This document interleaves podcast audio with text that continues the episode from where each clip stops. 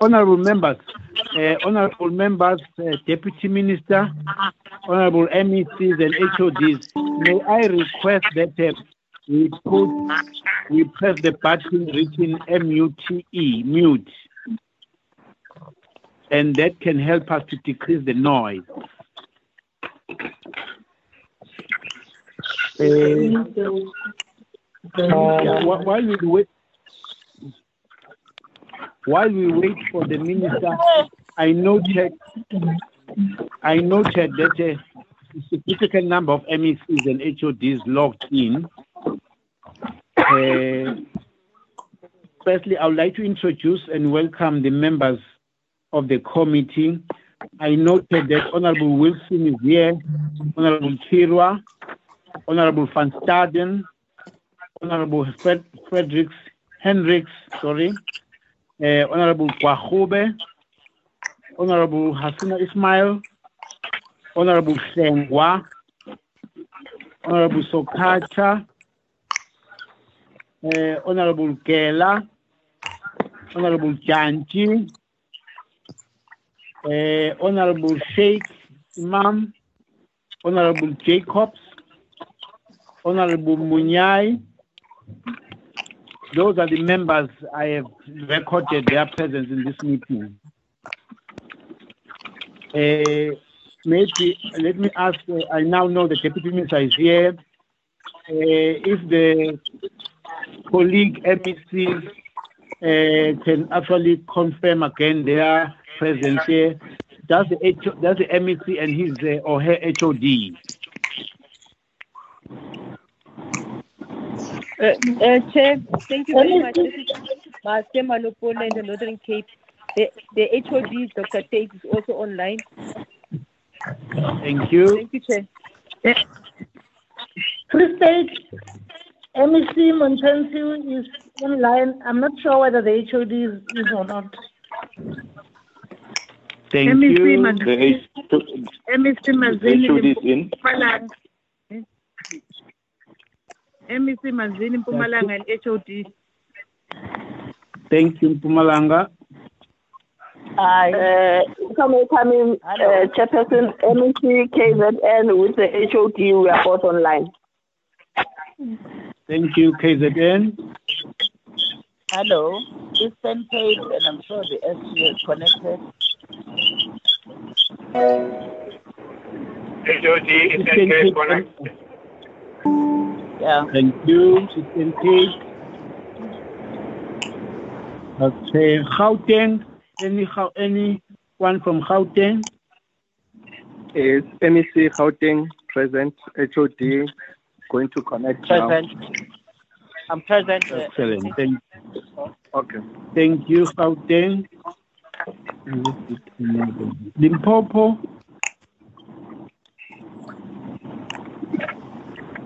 Not yet. Deputy Minister, can you then indicate from the department who is there? Uh, thank you.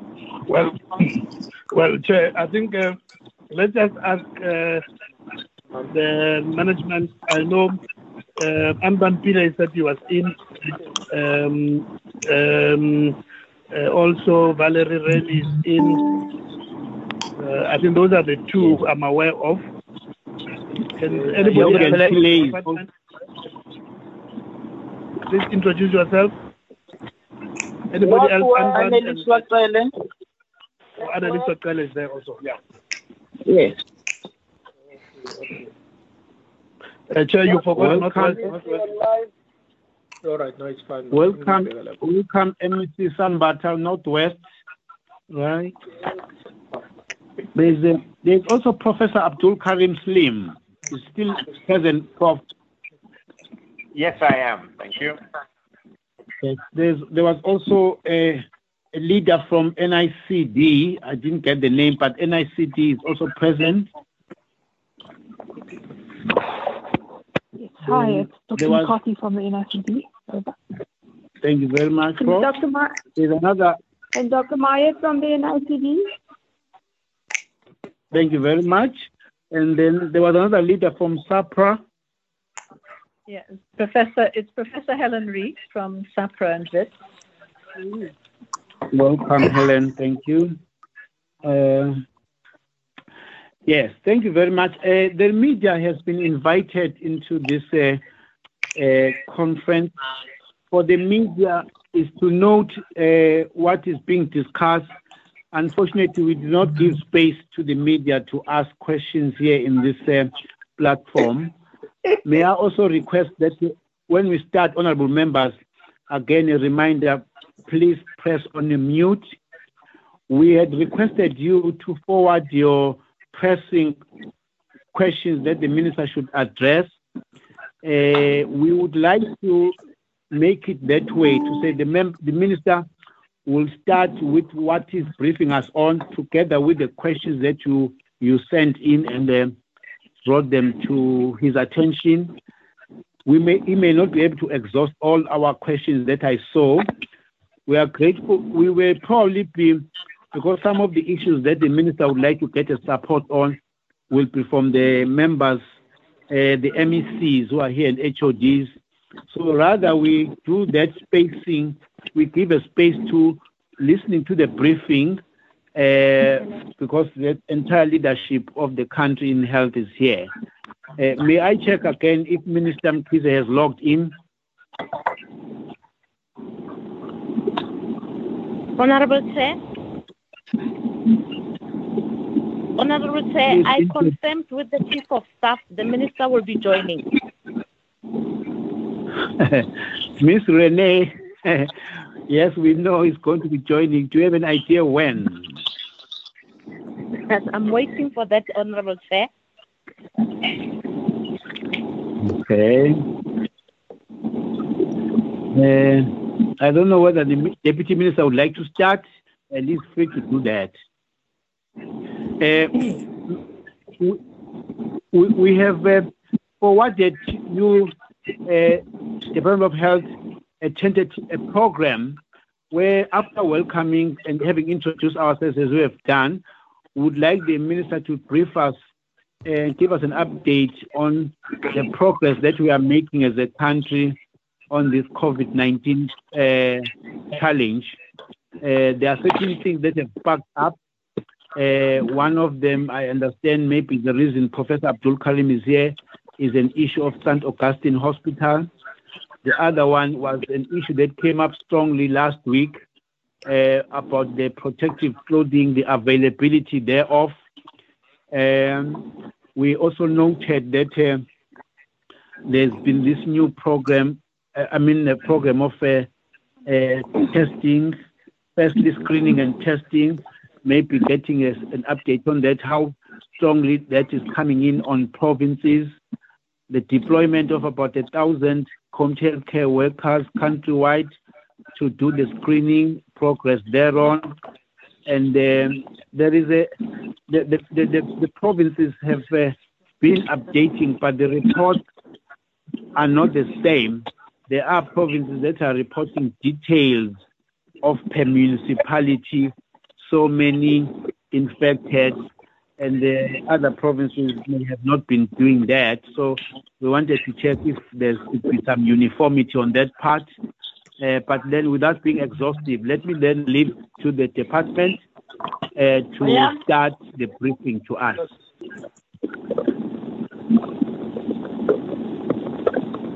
Well, uh, uh Chair, uh, Dinawa, uh, Chairperson, let me just say that it's a, it's a rather awkward situation. I hope that the minister is joined because we haven't had the time to exchange notes on on the approach to the meeting. I know that there has been communication with yourself. Uh, there was a, also a consolidation of reports from provinces uh, for the purpose of also brief, briefing the executive and the president. Um, it would be, you know, as you know, the situation is you know, changes every minute, every hour. There's new developments all the time. Um, I'm just hoping. I don't know what whether there's some major difficulty with the ministers joining, uh, because that would actually be uh, the best for him to just set the scene uh, for us to go into the discussion. Uh, I was not, uh, as I say, we, we haven't had a time to talk. He's been uh, in the KZN province. Um, so it's a bit of an awkward moment if he is not here. Maybe uh, Ms. Rennie can just update us. Uh, then we can maybe improvise, which will not be the best uh, if, if, if there's some difficulty. Yeah, sorry, the minister is phoning me on the same line I'm on, so I was not able to take his call. I just uh, I just uh, cancelled that call, Renee, because I can't take that call and come out of this one. Honorable Chair, I will lay, I will step off the line and call the chief of staff directly, and then I'll, I'll connect again. Yeah, just call the minister directly. That uh, I'm not taking his call Okay. because we are already here. Yeah. Okay, Yeah. okay, Chair. Yeah, so- Will do so- Yeah. Yeah. Look, Yeah, the- uh, look, uh, the- there is there, there is an option that uh, the acting DG who has been quite involved in the consolidation of, of provincial report could maybe give some highlights of the overall situation. But as I'm saying, it's not the best. It's not the best of, of arrangements. But if if uh, we could consider that, um, I, I could ask the acting DG just to give a high level summary of, you know, uh, looking at various aspects of, of, of this this whole campaign against the coronavirus. So, um, do you want to maybe just see whether in a minute or so, if, if there's clearly difficulty with the minister joining, we could get the acting DG just to give an, a high level uh, comment on, the consolidated report. Look, uh, the absence of a minister should not pose a big problem as we start. Uh, all of you uh, colleagues are capable leaders to do this process. Uh, the invitation of a lot of other experts here is among other things to assist us. You could start with the acting DG, but the presence of other leaders here, the MECs too, might add certain areas because uh, I don't think uh, Dr. Zweli Mkhize owns this program alone. All of you have been very busy on the ground doing a lot of work. I've indicated and highlighted uh, issues that we need to be briefed on. These, these are members of parliament who are very close to the process more than other members of parliament. So the briefing that you have been doing daily and the update that you are doing, as Dr. Deputy Minister is saying, uh, the, situation changes every day. We would not hold against the minister for delaying to come in here, but all of you are capable leaders to help us to do that. Maybe the acting DG may start, MECs may add whatever that has been em- emphasized. Please, let's start. Yeah, uh, Chair, there's actually, as I said, there's a consolidated report. Let me ask the, the acting DG to look at various aspects because we try to also, as the MECs will be aware, uh, we try to fine tune the kind of uh, uh, template of reporting which I think the acting DG could touch on each aspect briefly, maybe over the next 10 minutes. Uh, Anban, uh, are you are you able to do that? Um, yes, DM. There was, there was a, I, I, um, Your call has been placed on hold. Please wait. I had put together for the minister. Uh, I can maybe talk very briefly Your call has that. been placed uh, on hold. um, Please and wait. Yeah, please do that. because, uh, Just, just look at the various aspects you know in terms of the, the things which we're trying Your to call has been placed on Uh, If hold. you could, if you Please could wait. in every aspect, just touch a bit uh, briefly on, on that report, yes. Your call has been placed on hold. thanks. Please wait. Thanks, everyone. Um, so, so I think it's important to, to maybe at a, at a global Your level call has been placed on that, hold. uh, Please wait. the the the spread of this infection is uh, uh, is continuing globally. Um, Your call has been unabated. Um, and, and and and this appears to be uh, across all regions, whether we're looking at European regions, the Americas, uh, Western Pacific, Eastern Pacific, South America, etc. So I think it's it's clearly uh, um, uh, a uh, pandemic across the world, and it, and the numbers are increasing on a day by day basis. Uh, back at home, I think it's important to say that the cases are also increasing. The, the rate of increase, however, has declined. Uh, since we, we started the, yeah, the, the lockdown measures together with the other measures around the ban on, on flights uh, and the closing of borders, etc., we saw a significant decrease. You know, we were we were increasing. We were initially until the 21st of March, we were we were having like 30, 40 cases a day, and then on uh, from about the 23rd of March, that jumped to, to about 150, went as high as 225 cases. But since we started implementing the lockdown, the, that fall has been fairly significant and fairly quickly as well. So by the 29th of March, we started going back to numbers of between 30 and uh, you know 40 uh, cases a day. We're currently hovering around uh, 90 cases plus minus uh, every day.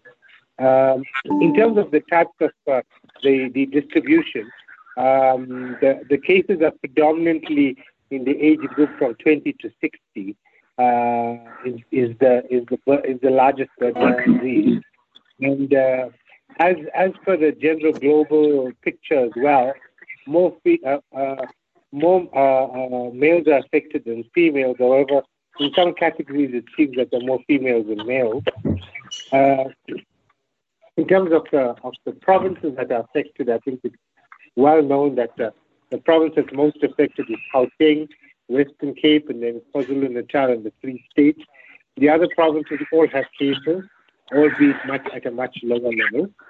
Um, if you were to look at our uh, uh, trajectory in terms of the number of cases compared to the to the, to the global experience around this, uh, most countries have had an experience where once they started having an increase in cases, it's been exponential, and uh, it's only with very drastic measures such as uh, that which was implemented in China uh, as well as Korea, for example, where the, the graph started flattening off. Ours appears to be starting to flatten off around uh, the 2000 mark. Uh, you can see the, the rate of, uh, of increase is slowing down. Uh, we're hoping that that will continue and the lockdown measures are, are taking effect as we break the, uh, the mode of transmission in households. Um, in terms of our uh, uh, contact tracing, um, nationally, the number of contact tracers that we have on the ground is uh, 2,600. Uh, we've identified 9,547 contacts that have been identified. Of that, we've been able to reach 8,341. We still have to reach 831 contacts. Here we're using the legislation that we have uh, uh, now available to us with the telecommunication companies in order to uh, to access uh, the whereabouts and location of these 832 people. Um, we're monitoring these contacts, 8,341 contacts being monitored. Um, the number of contacts that are positive at this stage, 154. Uh, and the number of contracts that have completed 14 days of monitoring is 1,347. So many of them are cycling out of the um, the the, the uh,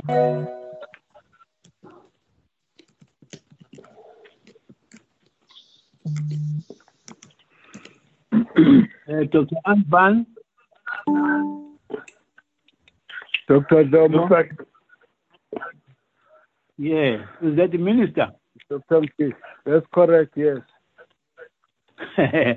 okay. When you when you logged in, Dr. Anban disappeared. No, I was in when he started presenting, so um, I don't know what happened. I've okay. been struggling to get through, but uh, I'm back now. And uh, I just want to clear one thing quickly. Uh, we we have. we, Hi, I was cut off. We have, yeah. If, if Dr. Anban is back, uh, we can continue. There, has been a bit of amendment which I detected on, uh, on the slide. And so I'm not sure, have you got these slides already because I'm in the portfolio committee? No, uh, Minister, we didn't circulate the slides. I'm just uh, doing a verbal presentation. Okay. Uh, as soon as as soon as we got the slides circulated, we put a few amendments on the slide and the order. So we, we will come in at some point. I think it, for now you could proceed. I'll just check on that and then I will, I will indicate. Okay, Minister, thanks. Okay. Um, Th- proceed, Thank you very much. proceed Because it's the same presentation. Okay. Thank you very much and welcome, Minister. We were not aware you logged in already. Thanks. Thank you very much. I'm, I'm sorry I got delayed, but uh, I'm now in. Okay. Thank you very much. Uh, it's all MECs are here, uh, Dr. Mkhize, uh, and they are HODs. Uh, we also had the leadership from NICD, from SAHPRA, and Professor Abdool Karim Salim. Siyalala mawethu. Eh? Elele. Eh? I think someone must mute themselves so that we don't hear the background stories there. Could we ask everyone to yes, mute all of- themselves? Yeah. If you are not Pro- talking, proceed. please mute yourself. Proceed, Dr. Anban. Let's all mute ourselves now. Thank you. Okay, thank you. Uh, in terms of hospitalizations, we haven't seen the kind of hospitalizations that uh, uh, have been projected in many of the other countries as yet. The numbers are still fairly low in terms of the number of hospitalized patients uh, across all provinces. Um, and and uh, it, it appears that uh, the, the, the infection is not as widespread as one would anticipate at this stage. Uh, if we look at the hospitalization as an indicator of uh, the extent, this is also reflected in the ICU beds, both uh, public and private, the isolation numbers, the high care numbers, or those on ventilators, those on oxygen as well. It appears that across the country, uh, they're low across all provinces from what one would potentially anticipate. In terms of uh, community screening and testing, uh, the number of screening teams that we have out there is 1,308. Um, on average, there are about nine people per team. That that does vary across the teams. Um, these these team members are, are, are deployed across all nine provinces. Um, in terms of the total number of uh, team members, we have about 31,000 people in total. Uh, the total number of people that have been screened is 119,000, and uh, those have, that have been re- then referred on for, for testing. That the PCR test is about 1,501. Of those, the number that was positive is 29, which suggests that the numbers are still very low in terms of uh, the, uh, the extent to which there are positive cases that we're that we're potentially not getting into the system. If I if I go to the uh, uh, sorry, just one second. Uh, if, if I talk about the, the the interventions that that we need to implement in terms of uh, uh, this COVID modeling, I think it's important to appreciate that the, key strategies are to isolate, uh, household quarantine, closing of you know uh, schools and universities, and uh, social distancing itself, and a combination of all of these are the most effective in flattening the curve. The purpose of flattening the curve is to reduce the demand on the health system at any point in time, and that that will have an effect on how the health system will be able to deal with that. The, the, the researchers have done some work around when they anticipate that this uh, uh, surge would happen, as we're seeing in many countries where the health system is just overwhelmed uh, with patients. And the initial model suggested that if we did nothing and just allowed the, the current situation to continue, that around the middle of July, we would then have a situation where there'll be a massive surge in the number of patients. However, we've implemented a three week lockdown now, the 21 days, and that has lowered the curve, meaning that the, the extent to which the number of cases that we now have has reduced significantly. Um, and now we've also introduced an additional uh, extension of two weeks. and this two-week extension will will uh, uh, push the curve out even further to around September uh, from the models that we're seeing thus far, suggesting that the surge would be around then. The, curve is still quite high in terms of uh, the number of cases relative to the capacity of the health system. So we have to do a number of things to reduce that. It's also worth noting that uh, the, the, the spread of the infection across the country is not equal. The, the provinces, as I said, that have the greatest burden, uh, Gauteng, the Western Cape, KwaZulu-Natal, and the Free State, consequently have the, the greatest surge at the point when the surge would occur. And so these provinces need particular support in order for them to be able to respond effectively to the surge itself. In terms of, of uh, bed requirements, um, if we look at the peak on ICU beds, at the lower end, we're looking at about 4,000 beds. At the upper end, we're looking at 14,000 beds. So we would need to plan for that at, at the lower end, at least for the peak. And then if you're looking at hospital beds, we need about 25,000 at the lower end and 78,000 at the higher end. Uh, this, this, this doesn't include the beds that we currently have, so we'd obviously have to uh, uh, uh reduce this by the numbers that we currently have available. We've also done some modeling around what the daily spot estimate is of ICU beds and hospital beds as well, to get a sense about how many beds should we have in place. In terms of facility readiness, both uh, beds and ventilators across each province, we've done some, some work around trying to uh, uh, um, estimate what the needs would be, how many ventilators would potentially be required, and how many beds, and get a sense about that. Um, in addition to that, the quarantine and testing stations by, by province have been identified. The total planned quarantine sites is about 1,644. The, the numbers that have been currently activated is 21. These, these sites are currently active. The others are, are planned, so if we need them, we can then activate Uh, them. I'm The total number of beds that are available are 7,356. uh, like 10 minutes ago. Yes. The total number of people in quarantine currently are 609, and of those, about 14 have tested positive, which is still quite low. We've also looked at the mortuary capacity. I think so that somebody on the call was speaking. Can you please mute yourself? Just like Um, from there because I, I am part of the actual meeting. Um, Shelly's there. I don't know. I think I saw you, but then you went out again. Show On the, participants. on the a lot issue about mortuary, we've assessed the Um, mortuary capacity I across don't know why provinces they are not and identified the need relative to the capacity. In terms of uh, uh, field hospitals to respond to the additional bed capacity, work has been done on this, and particularly the provinces that have the highest burden, which is uh, uh, Gauteng, uh, the Western Cape, and uh, uh, KZN, as well as the Free State.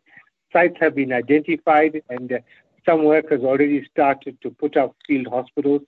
Some of this would be in uh, in conjunction with the South African military, and others is where we're converting uh, convention centers and stadia into into field hospitals that would be able to deal with uh, those cases that wouldn't require ICU care. Uh, in terms of uh, human resources, we've also identified we have a stream in place that would identify the human resource needs, uh, bring on board all the capacity that would exist, both public and private. The IT system that we have in place is also able to allocate human resources based on needs and burden of disease. Uh, we've also asked for retired health professionals to, to volunteer, and we've had uh, quite a overwhelming response in that regard as well.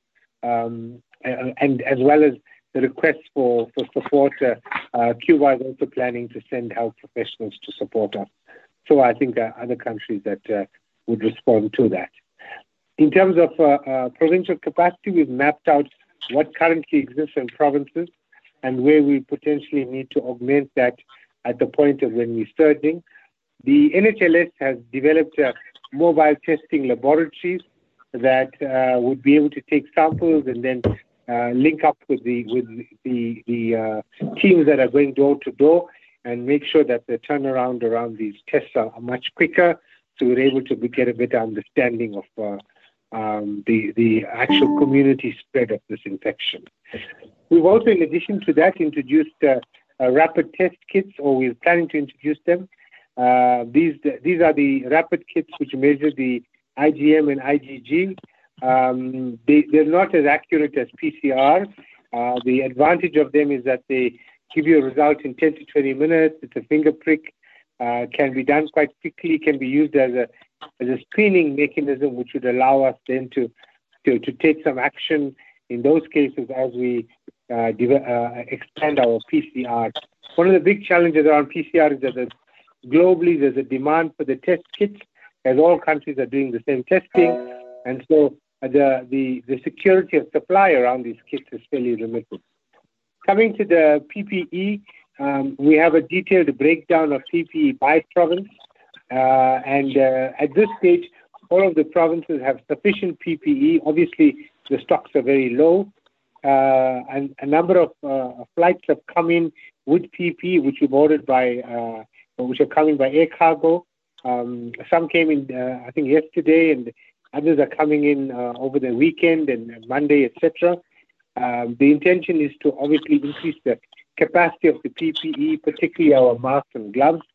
And I think by the end of next week, we should be in a much better space as the quantity of PPE that we have ordered comes in. The big problem with the PPE was that we were relying largely on local suppliers. These suppliers, the majority of them have, have very limited capacity to produce.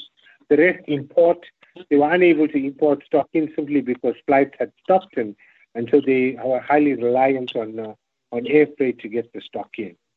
Uh, we've also into, um, geo-mapped all of the uh, the information. Those are the positive cases, as well as the door-to-door screening. So we're able to see heat maps of where the highest concentration of cases are, uh, which would help us then to isolate those cases and those areas in, in any future measures around lockdown, etc., which would then limit the spread of those infections to, other areas. Um, there, were, there were a number of uh, heat maps that I had in the slides, which I, wouldn't uh, present now because uh, um, I, don't have an opportunity to, to display them. but I think they can be circulated. I'll stop at that point, Minister. Yes, thanks, Minister. You can proceed, Minister. Thank you for that. Uh, among other things that the Minister will touch on will be uh, what we saw you doing today, also looking into the issue of KZN, in particular St. Augustine Hospital.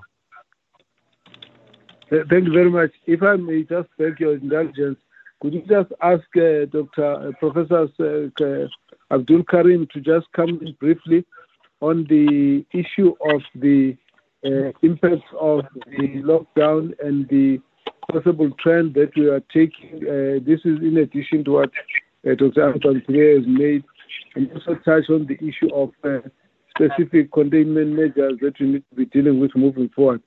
Dr. Abdool Karim is the chairperson of the Ministerial Advisory Committee, so they've looked at a number of these issues, and part of what we have comes from that. If they, deal with that briefly, I'll then come in on the issue of St. Augustine's and the meetings with the private hospitals, the private sector, as well as unions. If it's possible, uh, I would like that we bring him in now for a couple of minutes. Thank you, Minister. Through you, uh, Dr. Dhlomo, um, I uh, sent through three slides to the Minister and to the Chief of Staff. I don't know if you have them, but I'll just speak to the issue. Even if uh, if you don't have them, that's fine. So if we look at current global situation. Can I just quickly get an email address so that I can send the slides? Uh, I think let's proceed with the presentation. Mr. Chalamba will help you with that one. So long with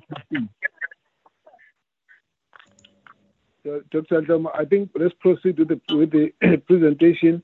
We'll sort out the slides uh, as we go, so, but we don't have to wait for them for now. Agreed.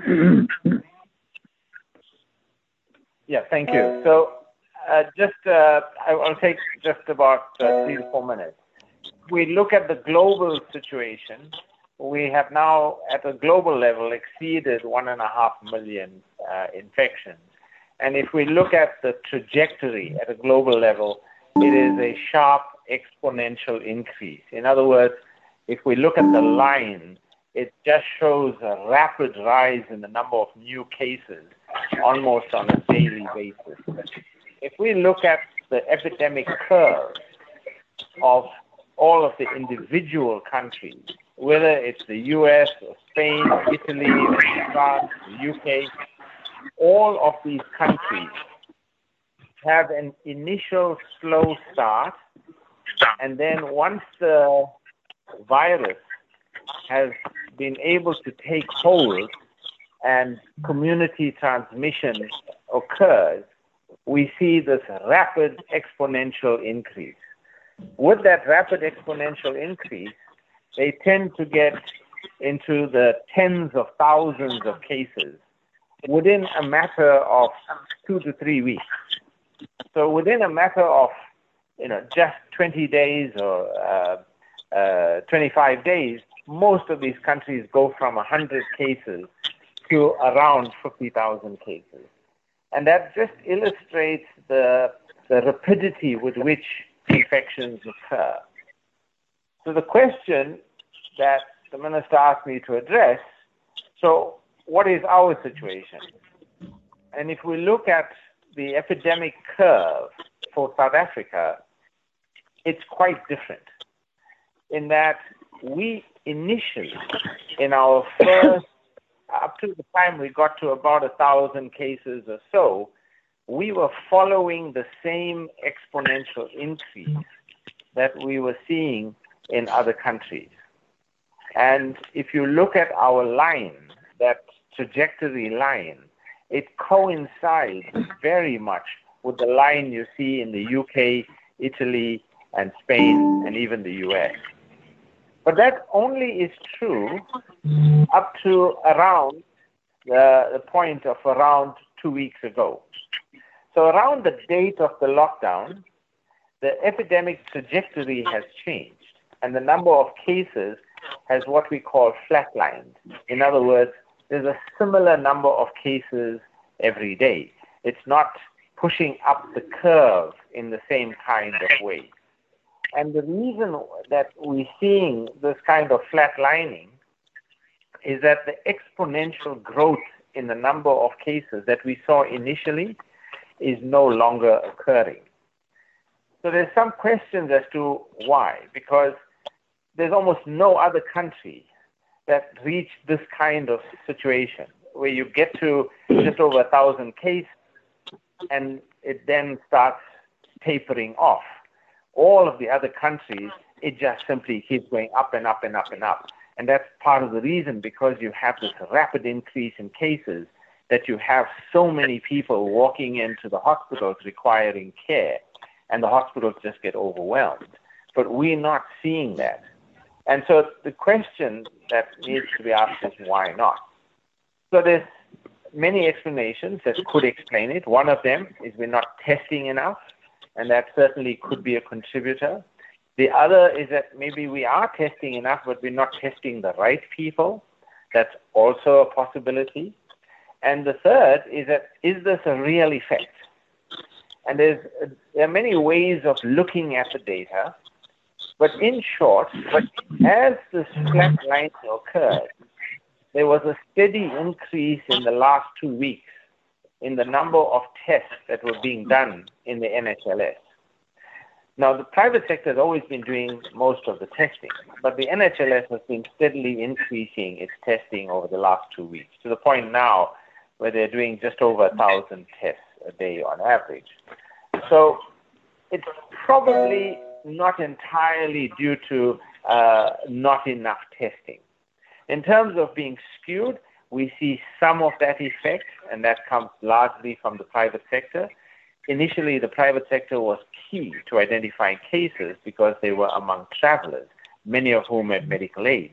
But now we see that the, the, the fall off is that we are skewing it a bit in the private sector, probably towards worried well. And so we're not seeing as many cases, even though the testing numbers are, remain pretty high. So it's unlikely to be entirely due to uh, lack of testing. It's unlikely to be due entirely to skewed testing. And they, it seems that there has to be some contribution to the nature of the interventions that have been undertaken. The extent to which those interventions contribute to this is difficult to quantify at this point, but if, if I look at a range of other pieces of data, principally around our mortality, then without going into too much of detail, I think we can be reasonably confident that a significant part of this flattening out of the curve is a result of interventions that were put in place quite a while back. And that, that refers to the first set of interventions that were, the, were implemented, closing the schools, reducing gatherings to below, uh, to below 100, uh, stopping the travel, and so on. The effects of the lockdown will now be seen in the next few days. And the reason for that is that when we look at cases, cases tell us about infections about two weeks ago. Let me explain that. When somebody gets infected with the coronavirus, it takes about seven to 10 days for them to develop symptoms. They then have to go to a doctor. The doctor then has to take a swab, uh, or the nurse, and the swab then has to be tested in the laboratory. All of that takes about two weeks. So when we say we had, you know, 79 cases today, that actually means that those 79 infections occurred on average about two weeks ago. So cases tell you about the epidemic from two weeks ago. And I think that when we look at this, if the lockdown has had the effect which I think we're going to see, this line that we see, the number of cases, will start steadily going down now. Uh, and that should be the net effect of our lockdown plus the measures we implemented for the lockdown. I'll stop there, Minister. Thank you very much. Thank you very much, uh, Dr. Dhlomo. If I may just proceed. Uh, proceed, Minister. On, thank you very much. the first issue to talk about is the issue of uh, the St. Augustine's Hospital. In this hospital, we have had uh, to uh, issued directive that the hospital be closed. This arises from the patient, the first patient we picked up here about two, three weeks ago was uh, a patient who came from a uh, uh, old an old age home. We were worried, and then we got the whole um, old age home tested. They only found the roommate only was positive, but as it turned out, while she was in hospital, after having been there for a couple of times, uh, we then lost one patient on COVID-19. On COVID-19, uh, a lady was 48 year old, 46 year old, uh, that uh, uh, suspected asthma, a teacher, and then we were concerned about this subsequently. Subsequently, we have had uh, about six deaths in the hospital and therefore, when the uh, matter was looked at, we felt it was important to test in the, the nursing staff, uh, the, the professional uh, team, and the staff in the hospital. And on the tests that were done a few days ago, they had done close to 300 people. They found about 66 people had been positive. Uh, 48 of them were nurses, uh, so that they were professionals and staff and then uh, about 15 were patients uh, already included amongst those 15 were the six that had died, and then uh, there were others were transferred to other hospitals. It became very clear to us that we needed uh, to test more of their staff, and therefore uh, the total of about 12, 2,500 to 3,000 members of staff uh, are being tested as we speak.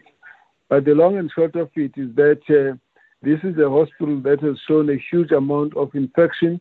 The preliminary uh, investigation suggested that there was a patient zero who was suspected, but uh, who never got into the mixing with the rest of the other patients. And there's a suspicion that uh, uh, professionals or, uh, who were looking after this particular patient could have actually carried the infection amongst themselves and to the other patients. So the real issue now is that that hospital is being closed, and we've only left a small portion thereof, which has got a, detached unit, which has about 58 patients. Initially, there were 80, and then the rest of the hospital is being fumigated. They're not taking any new patients. We've communicated this across all the uh, leadership of the hospital and the, group that is running the hospital. But what we believe is important is to get a proper investigation to find out how did you end up with such a breach on infection control protocols that you end up with so many staff members being infected. There are even indications to suggest that in the public sector there may be uh, uh, professionals who are working there who are now positive, but were actually linked to uh, moonlighting sessions in this particular hospital. So, uh, as a result of that, uh, we're also following a few other hospitals where there are queries that uh, people have raised from the public and from some of the unions. So we're going to be looking at the hospital in Parklands. Uh, we're going to look at the hospital in uh, uh, Hibiscus, hospital in Shifa, and uh, one other, I've forgotten the name, uh, just to check what's happening. And I've I recommended that uh, we should do sample testing of uh, staff just to be able to sense uh, what the spillover might be. So we will talk about this as we move on, and I think all of us can see the brunt of the uh, uh, COVID-19 infections are actually in the private sector, less so in the public sector. Now, we had a meeting today with a number of uh, private hospital players. This includes some of the group CEOs of the big hospital groups, as well as the hospital association, which was also represented. And of the issues we discussed was basically the fact that uh, they have to follow strictly the uh, infection control protocols uh, that have been issued by NICD and to make sure that they must also be ready to be inspected by the government whenever there are queries raised and that they have to comply with whatever the government is saying at that point. This closure is one uh, is one of uh, we already did closure in Mpumalanga, which has now been up, uplifted already because the section was fumigated. It also arose in a situation where a doctor had visited abroad, came back, was found to be positive after interacting with a large number of staff in the hospital. So it looks like we've got almost a situation, a situation of that nature in the center Augustine's. So we've therefore explained also to the uh, private sector that there is a role of the district office in managing this and even recommending closure of hospitals, that no one can actually resist that, that uh, they need to treat themselves as members of the same health team that public sector is already part of, so that there's no problem of uh, cooperation. in addition, we've also said that we recommend that there will be discussion amongst the uh, with at the provincial level just to be able to uh, look at the inventory of beds available, but that at a national level, we would want to ensure that uh, the uh, discussions uh, are overarching, looking at the conditions under which we'll take use of private beds and when there are new conditions to impose or also when we have to determine the prices. The spirit was cooperative and everyone we expect to be able to comply and abide by the situation as it unfolds. So we believe, therefore, that we'll continue working well with the private sector. At the same time, our role as a regulator is well understood, and therefore, uh, I want to hold that issue at that point and then move on to deal with another issue. Uh, we've also got a work stream wherein the minister meets with the um, private sector who are in the uh, pharmaceutical manufacturing, distribution, and supply of medical devices of various sorts.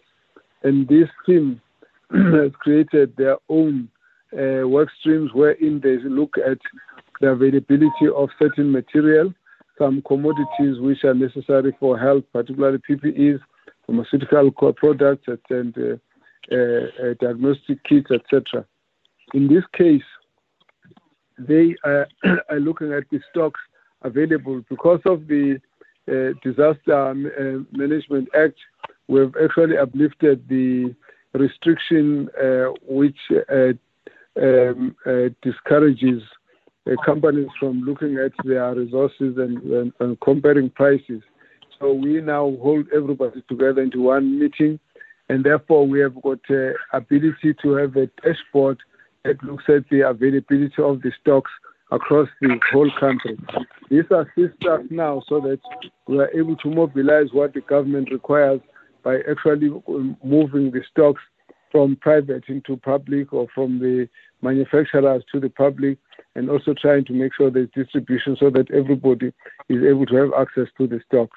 As a result of that, we've also got the Solidarity Fund and the initiatives of uh, philanthropic uh, organizations who have been able to come together and intervene when we needed uh, to augment our stocks. So on Tuesday, for example, we took receipt of some of the uh, PPEs, uh, which uh, are already uh, in the market, but because the government procurement system might be longer, they've stepped in in the process.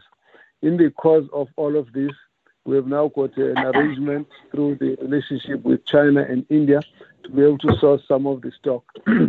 so all of that means that uh, we've got currently the stock that's being delivered and what we've got should be able to last us for the next six to eight weeks, depending on the uh, pressure on the patients. But at the same time, uh, there will also be new orders placed so that we can look at um, sustainability beyond this third, uh, second to third and fourth month, as it were. So we're working on that. Prices have skyrocketed, the supplies have dwindled, and uh, some of the countries are basically blocking any manufacturer from uh, selling to outsiders because their demands are also very high. But we are managing this, and we've got a lot of support from China. In particular, we've also got support from India as well. Can I leave that part and then move to, well, let me just say that we've also identified certain uh, areas where we need to focus. For example, issue of ventilators. There's a task team that's working on that to try and, uh, and buy as much as we can get. And then the other one is about certain pharmaceutical products that are in, going to be necessary for us to be able to maintain a good health for South Africans that is even unrelated to the uh, COVID 19 situation, but just antiretrovirals and some of the chronic diseases, etc. So, all of these are, are part of the cooperative work that we do with the private sector. Uh, and then the last uh, one is that we had the meeting with the trade unions. There were two meetings we held. The first meeting we had with the e, uh, e, MECs, heads of departments, together with the Minister of Labour, Minister of uh, Trade and Industry. Your call has been placed on hold. Please. So, hello? Am I still audible? Yes, Minister. Yes, yes, Minister. audible. Thank you. Thank you very much. So, uh, in the process, uh, we we were then able to discuss with them and the following day, we had another meeting. This involved how uh, uh, PSA, etc. And this was because there was a court case before, which was in court where and how we had taken government to court on the basis of the issue of protection. As we look at our inventory, we believe that at the moment we have adequate stock uh, what we have to ensure now is uh, equitable distribution across every uh, facility. This allows us now space to say district managers, district offices must look at the stock and make sure that there's adequate stock in the district, but can be moved from one area so that areas of need can be covered. And uh, in the discussion, therefore, with the unions, we agreed that uh, no worker will be forced to do work in a risky area for which they are neither trained nor properly protected. But we then said that everyone needs to make sure that we have uh, we have uh, uh, um, understanding of the protocols of use of protective clothing so that people who might be in less risky areas should not demand what is actually reserved for people who are in isolation ward where the infection is highly concentrated. So all of that we have agreed about. Then we've also agreed to strengthen the occupational and health safety committees so that they are able to deal with the issues of safety uh, of workers and discuss them at local uh, level as well as at the provincial and as well as at national level. We're going to therefore work together and cooperate in this regard to make sure that ultimately uh, we can resolve issues of uh, uh, fear of exposure to the infection. What we ultimately identified is there's a lot of uh, tension and anxiety amongst our staff, and that's why they behave uh, that way. In some cases, they said uh, it was not ill discipline or lack of cooperation, but rather the fear that uh, made some of the people react in the way that they, they responded. So we will be addressing that issue. But uh, at the moment, uh, we are satisfied that uh, there is adequate provision. So we're calling on all our managers to be able to look at the uh, distribution so that uh, we are able to cover all the people with the necessary PPEs, as it were. whilst we are looking at that issue, uh, we must also indicate that uh, the case in court uh, was how we had called on the court to call on minister to meet them and so on. But we had actually had already some engagements with NEHAWU, and in the process, some of those engagements they indicated that they rather let the court case proceed. But later on, uh, they wanted to withdraw the case in court and uh, after uh, consideration, the judge decided to hear through the whole um, matter in court and then uh, ultimately uh, looked at our response and dismissed the case of NEHAWU with cause. So on the first day when they uh, uh, wanted to, to postpone the matter in court, the court then said it will be postponed, but then they must cover the cost of the uh, Ministry of Health, uh, and then the following day the same order was issued that the court, the court dismissed them. But what we think is important is that you need to work very closely because some of the staff may be uh, uh, worried, but then they not discuss it with their management, but rather with their union.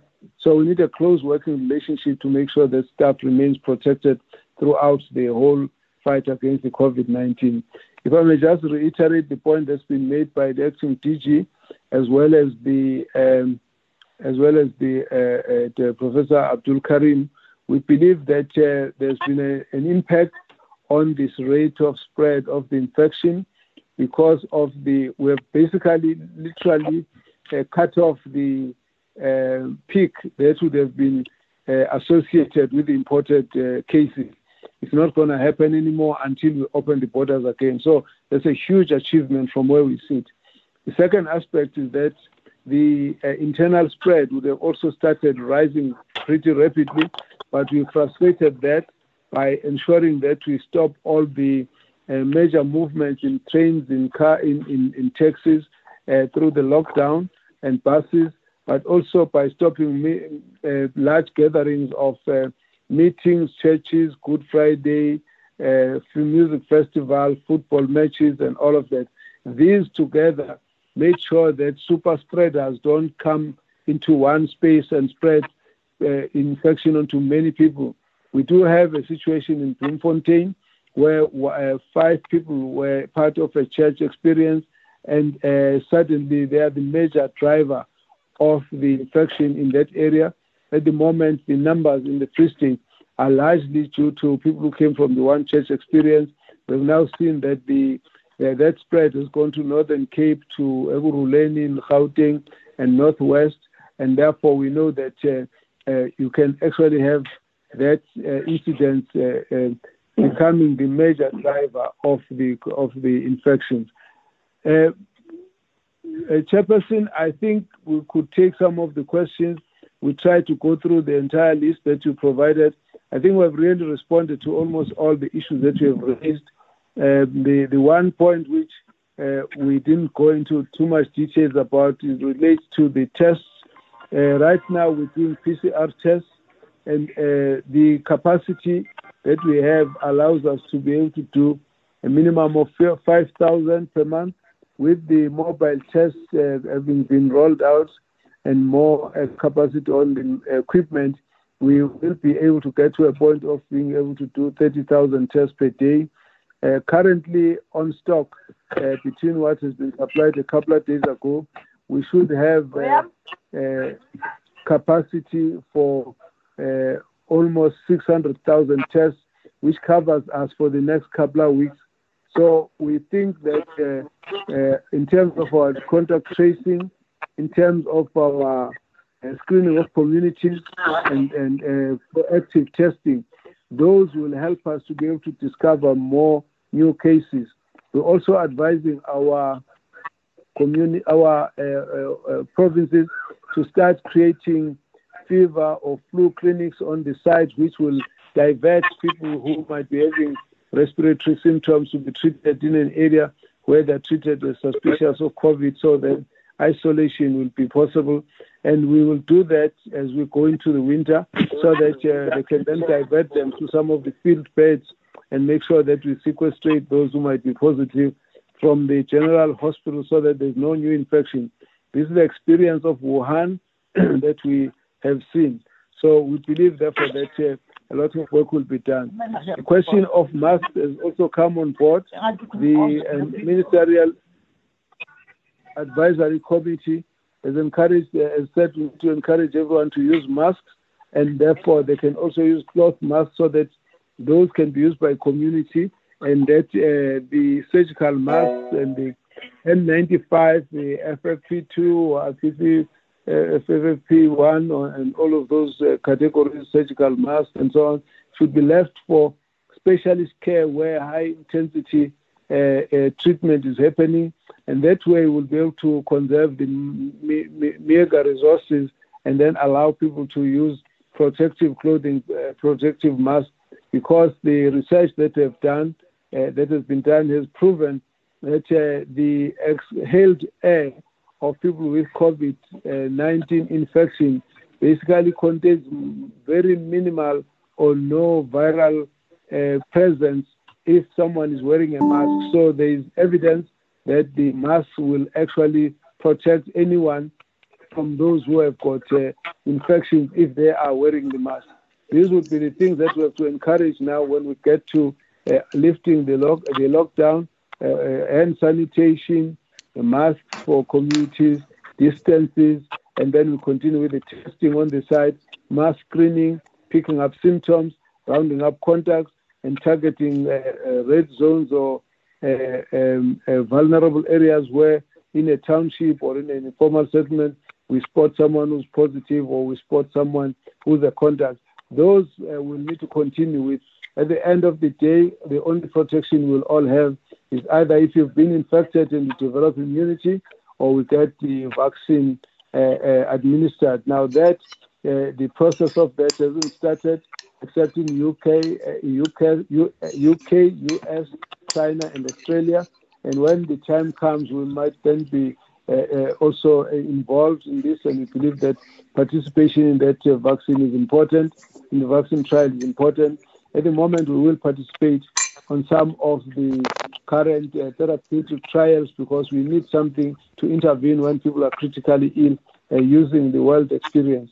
So at this point, we haven't got too many people in our hospitals, and we believe that we could then be charting a different path, different to the countries that have actually been inundated with huge numbers of patients right now.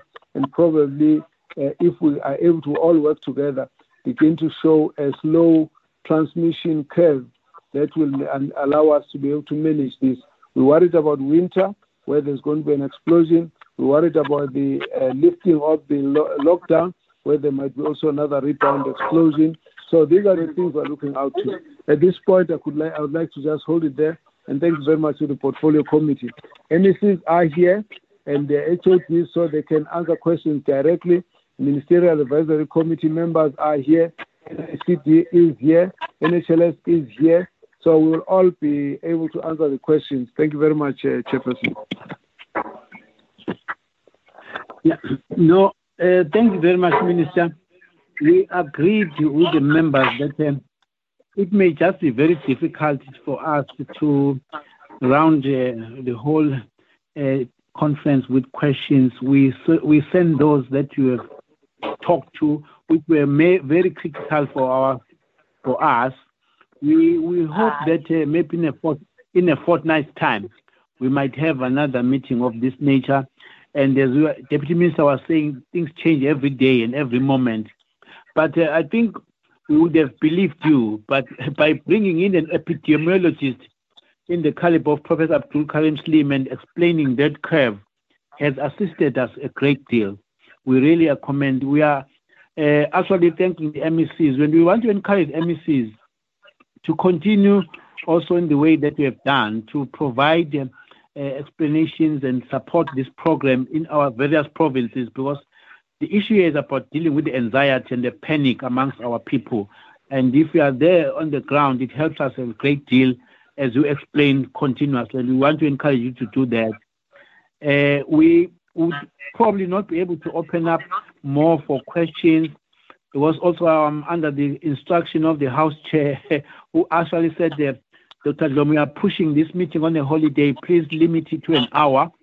And I have to respect just that and uh, we might have to, in a fortnight's time, Minister, after also receiving these uh, uh, slides, I'm already on page seven, writing my own notes from your presentations.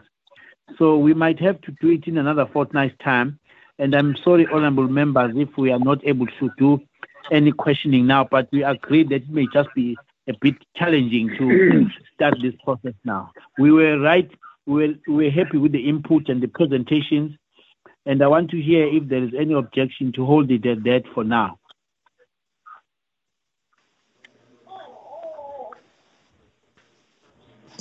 Chairperson. Okay. Yes, Philip.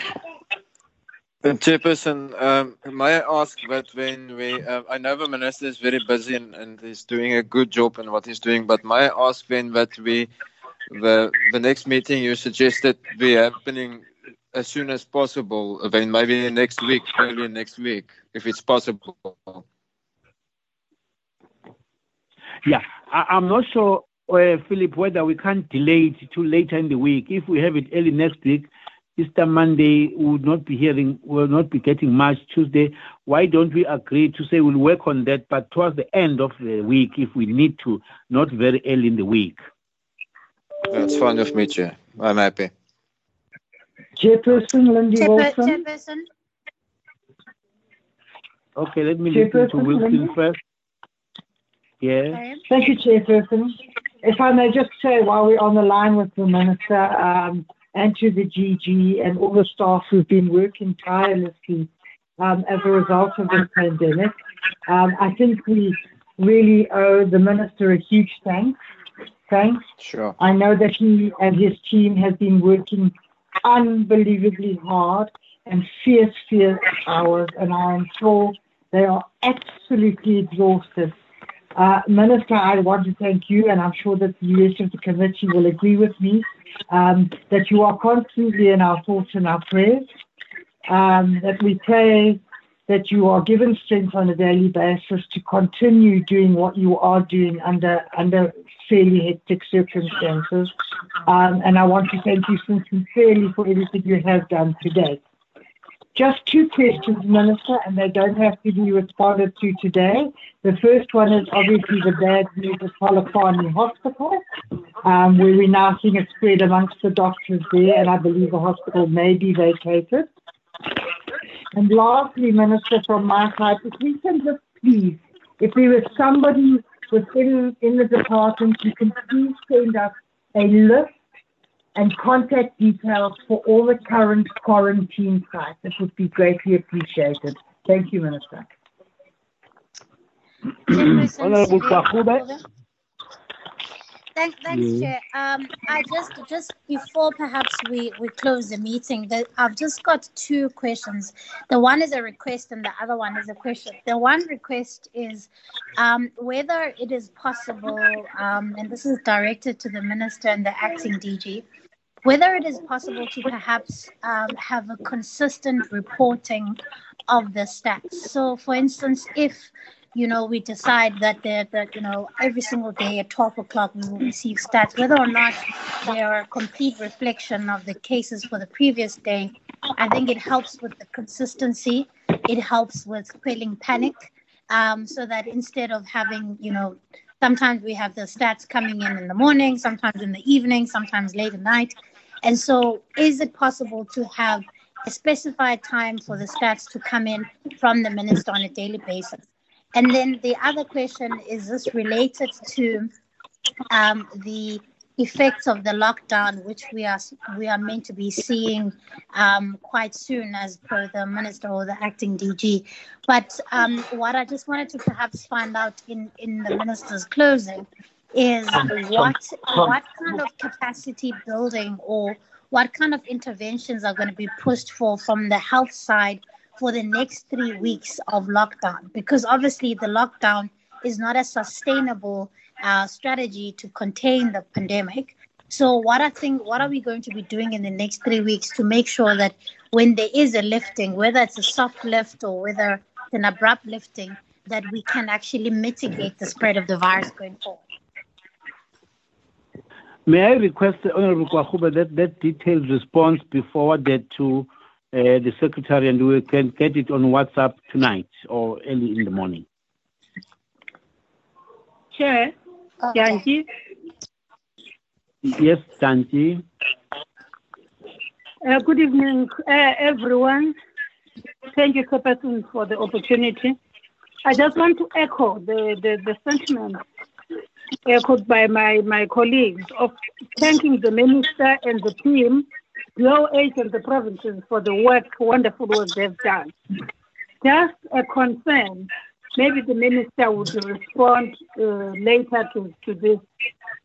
The concern about the moonlighters at St. Augustine, the ones that would have been working in our facilities, whether it is it, it, the process of getting them so that they should, should there be some who are already carrying the virus, they should not spread it to our facilities.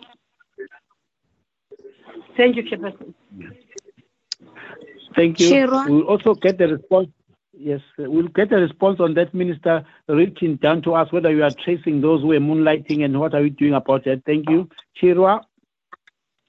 Thank you, Chairperson. Um, Minister, shout out to you and your team for the work you've been doing. Um, I just have like clarity seeking questions, um, but the other ones I'll send them. There'll be written questions to the minister. I want to know in particular about um, information and communication systems because I feel like that's where we have a huge backlog, which might, which is actually affecting the reporting and communication information dissemination that should be happening on time. Um, I want to know what the strategy is of the department in strengthening the information and operational systems in the for for for the whole period of the lockdown, ne? and also the quarantine sites that uh, that are being utilized by the department. If we can have a list of that, that'd be great. And lastly, with the private sector, um, I want to know the jurisdiction of the department in regulating the private sector beyond just um, the meeting that we had with them and the concerns raised by the health workers with PPE and all of that. Because I've been getting a lot of complaints, in particular from cleaners, both in the public and the private sector, um, that they don't get protective um, the PPE whole thing. Uh, and what the what then happens in cases like that, where it's not necessarily health workers, but cleaners who are affected um, and who are not covered by the trade unions that you were speaking to, and all of that. And also, last time uh, I think it was very early on. This is the last one. Very early on, and the minister was speaking about the public sector or the department strengthening the private sector in terms of doing lab tests in regards to the coronavirus thing. Um, and now we know that well, about a week ago, of the 40k tests that were done, they were done 6,000 were done in the public sector. Um, how far are we in strengthening our laboratory services in terms of conducting more tests? Because I feel like we are putting the burden of deciphering what is happening in the country in the private sector, which not many people have access to. Um, so I want to know what is the number that has been tested in the public sector so far, and how we plan on strengthening uh, testing within the public sector beyond screening. Thank you so much, Chairperson. Uh, any Sorry, other member Chair. of the committee? Chairperson, Haseena Ismail. Yes. Yes. May I go Okay, ahead, let me just check. Uh, hold on, hold on. It will be Ismail and Jacobs. Any other member would like to say something? Um, Just those. Hlengwa. Uh, Mam Hlengwa, Mam Hlengwa, anyone? Three.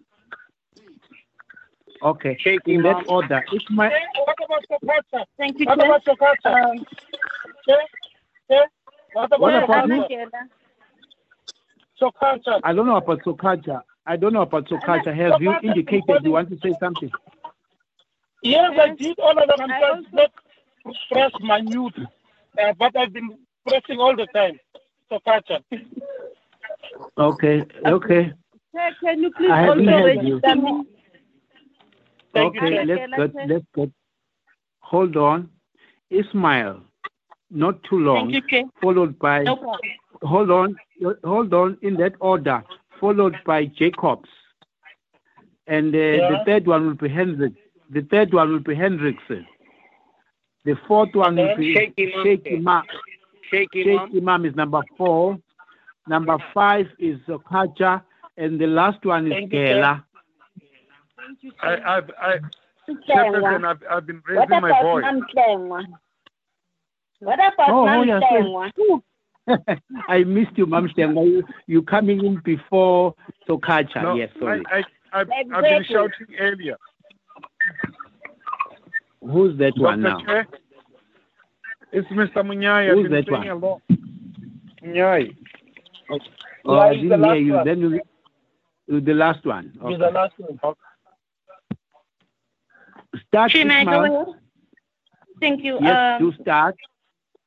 Minister, thank you for your presentation. Really appreciate it and your good work. Firstly, um, I just want to comment on the uh, on the manner that uh, the department is getting in all the steps of uh, the screening and testing thus far done. Um, it's a bit uh, worrisome when we cannot get um reaching down to the relevant regions. I'm just wondering. Usually, we usually have a universal app that our hospitals and clinics use for updates on uh, on TB and HIV and everything else. Can we not rather use a universal app where each hospital, clinic, or lab can update so that we can have it at once given onto uh, a grid so we can pick up immediately, you know, exactly the amount of tests? That's one. Two is uh, we welcome the mobile testing labs. I just want to know more or less where are these situated? And thirdly, the PPEs, um, we know that you are importing and uh, we also encouraging, um, you know, manufacturing from within South Africa.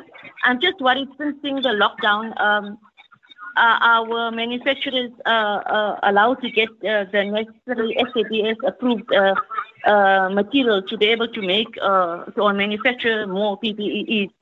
Because I've had some queries from those that are that are you know interested or already in, in the in the in the market for, for making PPEs, and they they their challenge is that they can't get materials because of the lockdown shutdown. Thank you. That's all from me.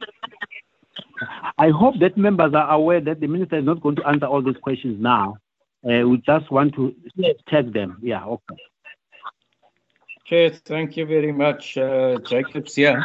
Uh, let's start by thanking the President and Cabinet and his entire team, and then the Minister and his team, and the acting DG and his team, and we've all been observing this. and realized what a good, great job they've been doing in the past uh, few weeks. My, I have a question with regards to the presentation of Professor Karim. He's saying that we see infections two weeks later, or when we test the test, which we uh, refined as positive, would have been infected two weeks earlier. We're now two weeks into the lockdown, so we should be seeing a further flattening of the curve. Uh, us being now two weeks in the lockdown, and if we do not see that kind of uh, flattening, I would like to ask the minister whether we are prepared with additional hospitals or temporary buildings or what other measures are there in place should we see the curve actually rise and not flattening as we are actually hoping for it to happen? And my second thought is, is on uh, the food parcels. Now, I've been working in uh, my province on assisting our vulnerable people with food parcels, and we're having a serious challenge with SASSA and with the Department of Social Development. And I asked the minister to assist there. We see water having been taken to uh, certain areas, but there is a real challenge with unlocking food supply to the poor people. Thank you. Yeah. Sorry, honorable members, please. The only person who's going to have a cell, the phone on is the one talking. The rest of us, let's put them on mute, please. The next one. Uh, uh, so, Kata, yeah. Okacha is down the line. It is, it is, Okay. it's Hendricks, Hendricks now. Hendricks now.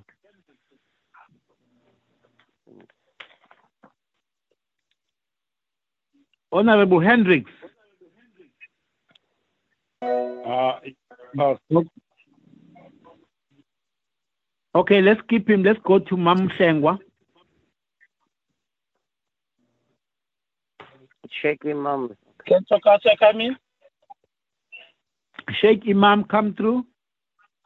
Yeah, thank you, thank you, uh, thank you, Chair and uh, Minister. Allow me to comment your department, yourself, and the role that you are playing and the way you're handling this crisis and this pandemic we got in the country. Uh, my one concern is, and I know that you spoke about St. Augustine and a few hospitals, particularly with the moonlighting. My concern is the patients that were transferred from there to different hospitals and what mechanism or process you've put in place to, to test them at the different hospitals to ensure that there's not an increase of those infections or no transmission from this hospital to that.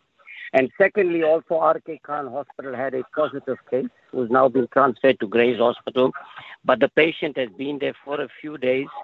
Uh, and if you can just at some stage give us a report on that, whether there's been any further infection as a result of that. Then the other challenge is home-based care. There is no provision for these people to go out there and, and, and treat and care for these people because there's no permanent thing. So I'd like you, Minister, to look at that when you're making some amendments to your regulation. And finally, with the shortage of masks in the country, should we not allow the small scale manufacturers in the informal sector with small businesses and CMC factories, if we can just relax some of those regulations so more masks can be produced at a cheaper price so that it can be available to the to the public to try and prevent any further transmission. I'll stop there. Thank you very much. Honorable Sokacha. Thank you very much, Chairperson. Chair, let me first thank yourself and thank the Minister uh, for this program. Both of you, I like your approach as people who believe in science. The team of the Minister, and you have made us also as the members of the portfolio committee to believe in science. My question, Chair, is around recoveries. I've been looking, you, you have made us also as people who must believe in science. As I've been looking at the number of people who have been affected in South Africa, the number increases. And I've been looking at the number of recoveries. That's where my concern is. The people who recover. I'm interested in that number. And also, I'm also interested in that number that recovers. How many of them are rejoining the circle? Because there's now information that says people who have been affected, the, the disease can resurface and later things. I'm very much interested in that. But I really want to thank you, Chair, and the Minister. We are very privileged in South Africa. We have people like you who believe in science. Thank you very much. Thanks, Honorable Sokacha, for your comments. Honorable Kela. Not Hlengwa. Thank you, Chair. Your 10K, your Chair. 10K, Mam while you were not there. We'll come back to you again. Uh, thank you very much. Chair. Let me also uh, join the other colleagues by taking this opportunity to thank the Minister and also MEC and yourself, Chair, uh, for availing yourself for today. Really, uh, we are happy about the report, and my questions were answered by the Minister and also by the acting DG regarding the issue of PPE. But my other question, Chair, is the issue of food parcels that were raised by uh, Honorable Jacobs and the issue of temporal uh, shelter for homeless.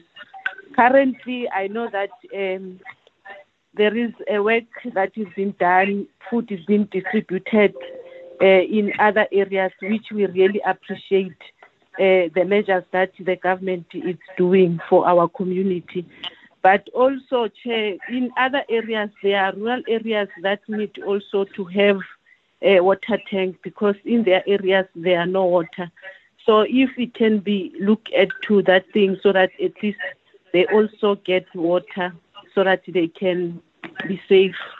The last one, Chair, I just want to really take this opportunity to thank the minister and his team for a good work. Today, I just saw on the news that um, there will be also a cloth uh, mask that will be uh, provided when he was encouraging that people must also uh, do clothes uh, uh, mask for themselves, which is a good thing. We really appreciate the work and also the concern uh, from PSA regarding the unsafety of workers in KZN, which I'm happy that they met with the unions and addressed and agreed uh, on moving forward that we are going to work together to make sure that um, we, we, we defeat this pandemic. Thank you very much, uh, Chair.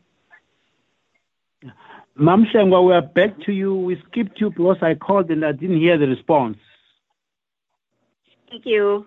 I'm sorry, Chair. Let me welcome the presentation that was done by the minister. That is, the minister was working almost daily. Thank you, Minister, for your work you have done for the country. Mine is true. May I have a clarity? That was a clarity on this uh, deployment of 1,000 people to the, the clarity of the moonlight staff. I thank you. Have I left out any member who would like yeah, see that now? Oh, yes, we are the last one, Munyai. Yeah, Hold, hold on, Munyai. Is there is, is, is Honorable Hendricks back? Not there. So can I confirm that uh, Honorable Munyai is the last one? Yes. Okay, sir. Munyai, go for go for it. Sure. You know, I'm I'm very disciplined. I'm not going to ask questions as you suggested. But fundamentally, it's important that uh, since the global outbreak of the novel coronavirus, which really brought the unintended consequences to humankind, and we've seen our country, Team South Africa, being very active. And I know, uh, Minister, I'll, I'll do injustice if I don't thank even my MEC, Dr. Bandile Masuku, which is the epicenter of Gauteng, who I've seen side by side with yourself doing his work.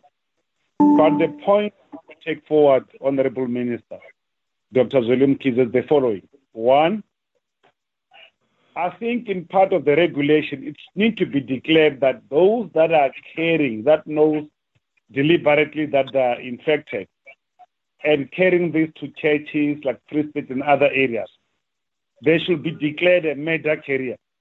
They should be no different from a person that are committing murder. And I think if that's done, because that will be very much important in my view, because it can be accepted that even those international guests that came to Free State, whom they knew that possibly they could have been infected, then they must be found and who they are because they're the, they've been the consequence of the spread at some degree. And I think I agree with the report that indicates the global perspective by Dr. Karim. As we have noticed that 1.6 million infection has been uh, uh, more than in fact 1.5 million today are infected and 90,000 deaths.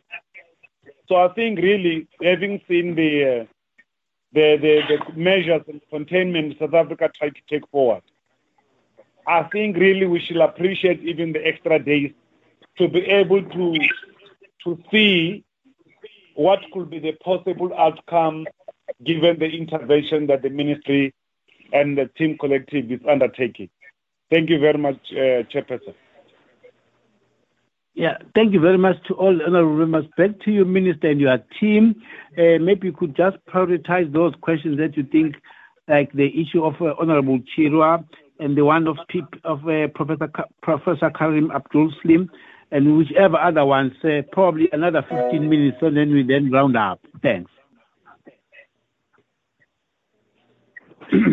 Thank you very much, uh, uh, Chairperson. Uh, because of the time constraints, I will touch the questions. I won't open up for my colleagues to come in. But let me say that uh, we have all the MECs, you have all the HODs, you have representatives from the NICD, the Laboratory Services, NHLS, the Ministerial Advisory Committee, and of course, advisors, uh, Deputy Minister, all of us are here. When you send us messages of support and appreciation, of course, I'm the spokesperson for a huge team of professionals, starting with the leaders who are here to the professionals on the ground, as well as my colleagues in cabinet, because all of what we project is always work that comes from all of these teams. That we have been able to cooperate, that we have been able to work together, shows the level of commitment of all South Africans. And I want to say we are very encouraged by you as members of parliament. Earlier on, um, earlier on, uh, we had uh, political party leaders. They were able to show exactly that the way to go is to actually remove all politics in this matter, work together, and all of us must do our very best to save our nation and therefore, all the work that's been done is collectively done by all the people who are part of this whole team. And I want to say thank you to you for the comments, but I'm glad you are saying it because the uh, to the team here, they know they are the ones who do the work. And everybody knows there are days when we don't sleep, and if there's work to be done, you don't talk about sleeping hours, you don't talk about working hours. Everybody knows we work to and work and call and talk throughout the day and night so this team is your team that's done all the work. So I want to say thank you very much. I will then run quickly through some of the issues so that you can clear those that can actually be clear. Yeah, sorry, Gangane Minister. Uh, if you can put all our phones on uh, on mute so that even that colleague who's sneezing very strongly can sneeze without coming into this um, uh, conference. Please. There's a, a very strong sneeze. Nobody's sneezing while they're on the conference call because their phone's not up. Yeah. Continue, Minister. Thank you. Okay. They, they're not all muted. Still, uh, I think sometimes it's difficult to know where to mute. So, uh, but I'll continue. Honorable members, Honorable Gwarube, we have tried to put all the uh, results at the same time.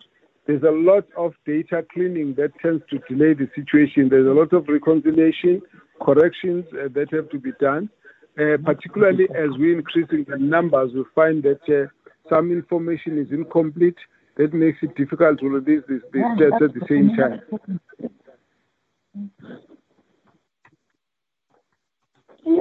We, honorable members, please, honorable members, please, if there's a pressure to speak, go outside and leave your phone.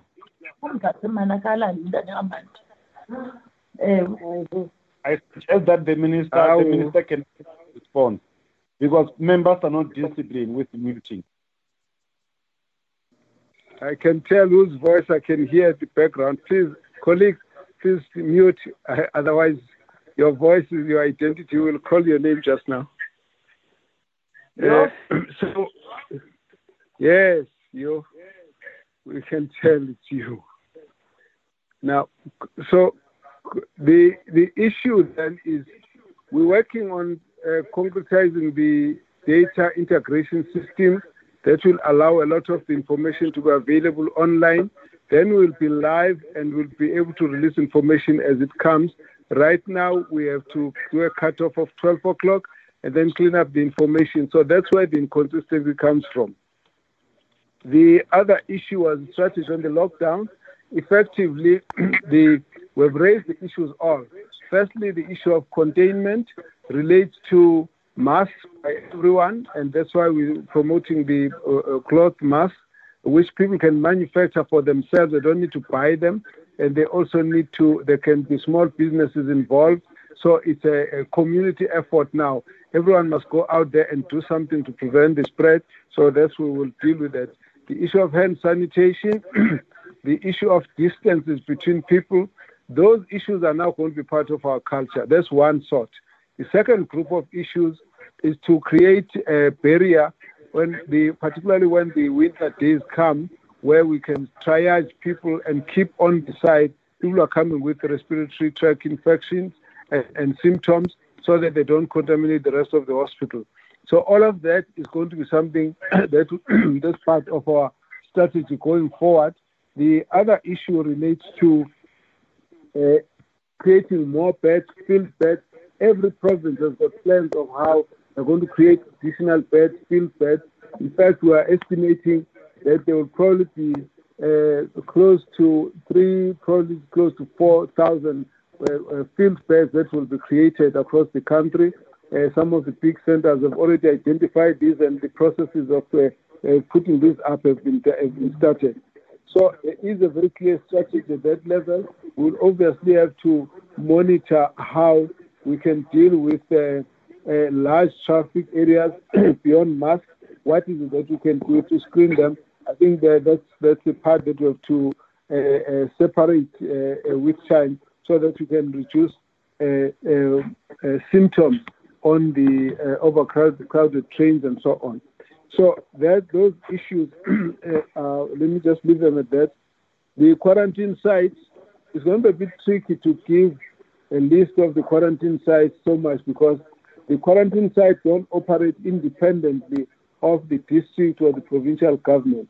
Provincial government identifies the site, manages it, and then gets the people who need to go there, then they identify. So they will not run on their own. Uh, but if the members would like to visit those sites, I would suggest that then uh, uh, we can get our team, the MECs, give us a sense so that uh, this may be and may be available. Just that for us, what's important is that those sites must be uh, managed on the basis that there are people who will come in after 14 days, they must leave, and so on. So um, they are they would be run. Maybe it might be hotels, it might be schools, it might be other things. So uh, we, we will need to get clarity as to exactly what we want to do at that level. Regulation of the private sector, we actually have got authority to regulate Licenses are done by government, and at some point uh, we have indicated that we are going to uh, hold handle this at a national level and uh, invoke the delegation to the provinces until this process is over so that we can ensure consistency. But when it comes to inspections and monitoring of the uh, infection controls and management of the COVID 19, we have a right to step in anytime. No one can question that. And then we have got an obligation to make sure we oversee. So there's no difficulty at that level. The PPEs, I've spoken about this. We can share with members details of how what amounts of PPEs are available in every hospital. It's difficult to discuss the issue from the point of view of anxiety because people complain about PPE. In fact, some of them are complaining on a matter where they don't really need that much PPE. They have got it, but they think that they also qualify for the same PPE that is used in the uh, uh, highly infected isolation ward. So it's a matter of information that we're going to work on here. If there are any further questions, we'll deal with it. I didn't understand the question about Polokwane. I hope it can be clarified so I can follow it up properly. The staff that is moonlighting, we will be testing the staff and we will actually track to see which way they move. And where we see that they actually are causing cross contamination across hospitals, we're going to actually put them aside. In any case, those staff members that are already uh, infected are out in quarantine. They are working neither in the public or the private. They will be out of work for the next 14 days. The patients who have moved, who have been transferred, are all going to be tested because, as I said in my report, from the 1st of March, all those patients must be checked so that we can see if they are positive or not. we, we, are working on that so they will not escape our attention. We've made a call.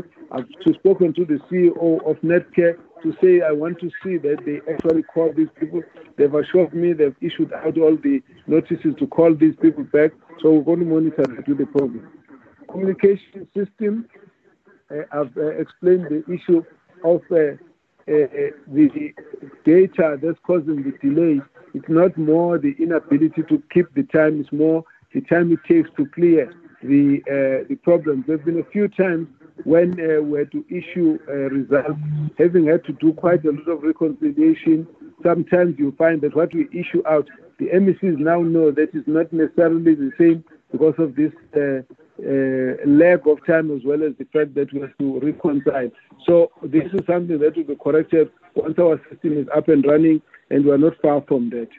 The the private laboratories are actually testing on demand because people can be uh, can uh, have to pay for that.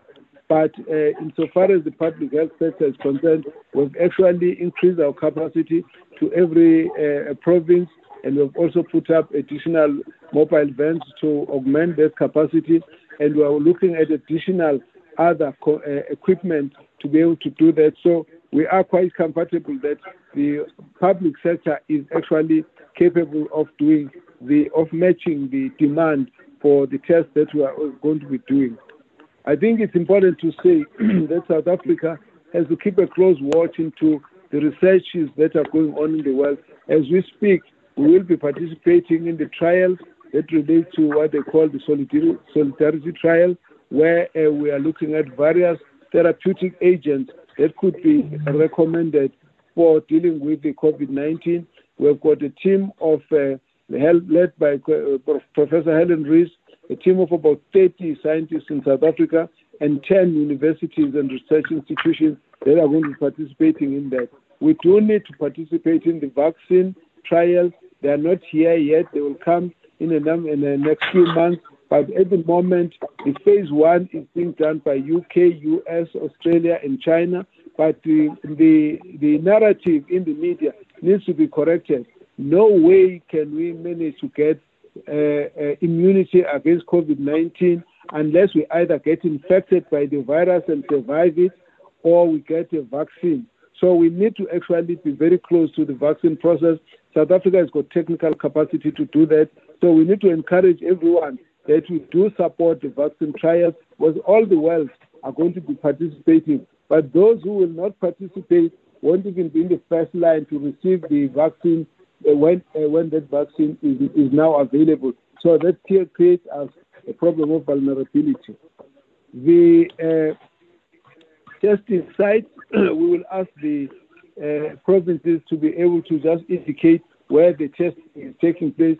It's going obviously to move from area to area, but then uh, we will ask them to do to deal with it like that.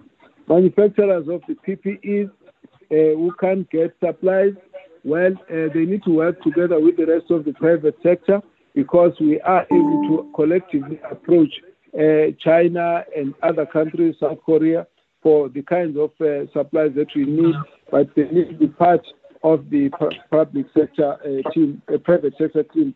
Uh, Stavros uh, Nicolaou is one person that uh, can be conducted, and they can work with them like, that. What Professor Salim was talking about was that you get today whatever you see of the people turning positive today. That means they were not infected today. That means they were infected possibly about two weeks ago because you get infected and there's incubation period and then uh, you develop symptoms and then you get to the doctor and get tested. That period means that by the time we find out you are infected, it's a number of days long after you've been infected. That's what uh, Professor uh, Abdool Karim is talking about, and is therefore saying uh, what we see on the graph goes back to some of the uh, restrictions that were put in place. But for the lockdown, there may be still more uh, results that you might be able to see. Maybe they will be visible, maybe they will be diluted by the proactive testing that we will be doing, but nevertheless, the issue is there is already an impact, and we believe that lockdown will show at some point or another that there was a, a, a, an impact on uh, uh, uh, flattening the curve. But what if we do not flatten the curve? We already are ready. Part of our containment strategy going forward we are going to be putting up additional beds. We're going to be diverting people to the hospital so that there can be flu or fever clinics on the site where people can test. So we're going to need to hold that for a while until we can see that the wave of infection is reducing. So we are ready in the event that we get another peak. We want to fight that peak. It was the first peak we've dealt with. The second peak we're delaying. The third peak will come with the in, in infections during winter. Uh, we want to defeat that. Then after that, there's going to be an endemic uh, COVID virus that we're going to have to deal with. We must defeat that one as well, so that we are able to say, well, at any one time, the infection levels are more, are less than what we need to overwhelm our hospitals. So we are ready for that. The issue of food parcels, we will raise that with SASSA. The RK can patient, we will refer that to the MEC to look at the condition of the patient, the home-based care, uh, all the people on the ground that we need to work with, we will actually activate. At the moment, we've got uh, 57,000 uh, um, uh, community health worker, workers on the ground, and we will then look at what other categories need to be looked at. My colleagues will take into account those comments. Masks for small businesses, that there's space now for that. Then people can do the mask as long as they can try and do a three-ply mask and then uh, make sure that uh, they, they, they keep it uh, clean and they wash them and so on, then that will encourage. Recoveries, Honorable Sokacha, right now we've, we've announced 410 people have recovered. it takes a while because you need to have about 14 days before you can actually declare someone as having been recovered. so that's why we were slow. Everywhere, excuse me, everywhere the recoveries tend to trail behind, then they slowly catch up. Right now, we've got 410 of them. Then uh, there is no risk of reinfection, fortunately. This virus has not shown that it is mutating since December to date. So all those who are infected have now got immunity. And uh, after people are infected, we'll all wish we had been infected and recovered because that's the only way you can have immunity that it won't come back to you again. So there is no risk on those people. Then uh, the issues of, of concern about safety by unions, we have actually said that uh, we will work with them now, we'll work with management to make sure we pick up those issues. No member of our staff must be left unprotected. Everyone must have the kind of protection of the same level that they require because of their of their uh, exposure, and that uh, we will make sure we provide as much support for, for our staff to be given the PPE that they require. There shouldn't be any problem at that level. The point about deployment uh, of uh, caregivers, I think that uh, when we release the stats, they will be able to see how we've deployed them but uh, we've got uh, enough uh, people to do tracing. We've got enough people to go out and do screening, and so those numbers will show when we give you the, the report. Then deliberate infections, it is actually true. We've charged several people with attempted murder. When they are told go and quarantine yourself and they break the quarantine, we charge them. There will be the first case was charged in uh, KwaZulu Natal in uh, uh, Ladysmith. Another one was done by the MEC of uh, Northwest, where the, somebody absconded and went into Gauteng. The other one was done by the MEC of Limpopo, where the person moved from Alex and went all the way to uh, to uh, Polokwane, Limpopo. So when that happens, we actually deal with them. The other point that we also deal with that there are people who want to profiteer because of the crisis. Those people, we report them so that they even stand the risk of uh, their license, trading license being revoked. So already DTI is working on that. Competition Commission is working on that. So we are wanting to force everyone to stick to pre-crisis prices except for the currency uh, exchange rate that has changed. We really want to fight those things. At this moment, though, we are seeing a lot of high prices and we are trying to fight that situation. All in all, I want to get back to saying thank you, thank you, members of the Portfolio Committee. On behalf of all my colleagues who are here online and the entire workforce at health and all the public and private uh, role players in the health sector, we are working uh, together well as a team. And therefore, whenever we, you hear us saying something out there, you must know it has been processed, it has been implemented by all the people who are here. I want to thank my colleagues, the MECs, the HODs, uh, Deputy Minister, uh, the Ministerial Advisory Committee, NICD, the top management at NGOs, and uh, NHLS. All of you colleagues, I want to say thank you but for you, members of the Portfolio Committee, thank you for giving us a chance to discuss this matter. We will be ready next week to discuss with you. But uh, we want to say your support all the time. We get your messages, we get uh, your calls, and sometimes we don't answer them. But uh, thank you, thank you very much. I really want to thank you. I know it's all it's been long, but thank you, uh, Dr. Dhlomo and the entire team uh, that has organized this. We are really very grateful. Thank you.